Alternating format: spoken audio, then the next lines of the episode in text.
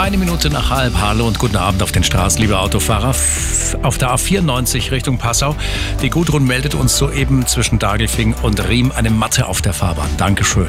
Im weiteren Verlauf zwischen Kreuz Ost und Anzing Stau, Viertelstunde länger.